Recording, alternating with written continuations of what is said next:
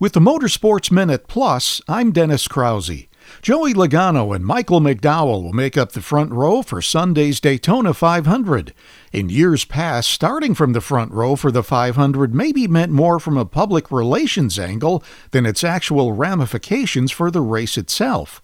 But since the introduction of NASCAR's Next Gen Cup Series car two seasons ago, qualifying up front now means a little more, according to pole sitter Logano. I think it helps on, on some things. You know, when other drivers see that you have a fast car, I, I really think that speedway racing is all about reputation.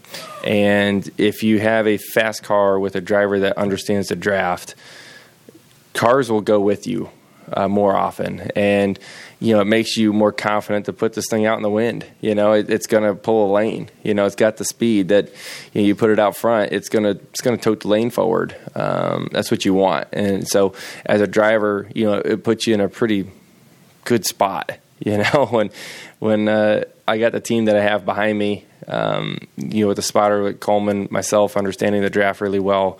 Our pit crew seems to be lights out right now uh, in practice. Uh, things are looking really good. So um, we just got to go out there and execute our, our job at this point. Um, we all know how to do that, but we got a we got a good bullet in, in the chamber right now to fire away and see what we got. McDowell, who won the twenty twenty-one Daytona five hundred, the last one run in the previous generation car, proved the race could be won from any starting position. But that was then, and this is now. Well, it does matter, for sure. I mean, there's so much that can happen in a five hundred mile race. I mean, we all know that.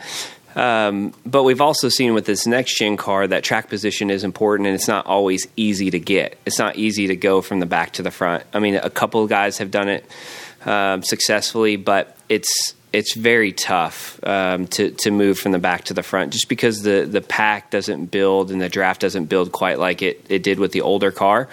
And then, you know, also too, the guys with different strategies of saving fuel and pitting with your manufacturers and all that becomes very complicated when you're trying to come through the pack. So being up front and kind of controlling your own destiny, I think, is uh, uh, really important for this race, for all of it.